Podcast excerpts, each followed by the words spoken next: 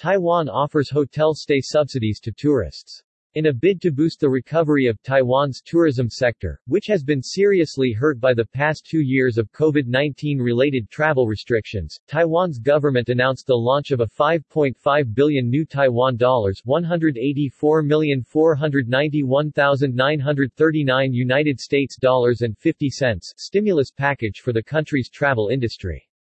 Taiwan's Tourism Bureau said that starting from July fifteenth, tourists staying at a hotel can now receive a subsidy of up to one thousand three hundred new Taiwan dollars (forty-three United States dollars and fifty-two cents) per room per night, with subsidized travel available until December fifteenth, twenty twenty-two. According to Taiwan's Tourism Bureau website posting though, the hotel stay subsidies are only available to Taiwanese citizens.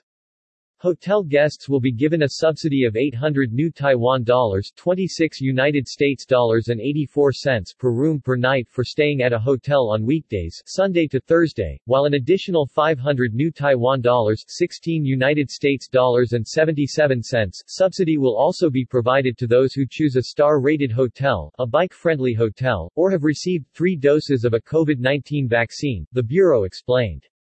Holidaymakers will need to use their national identification card to register for the program, and each person is limited to registering for just one hotel stay using the subsidy, Tourism Bureau said.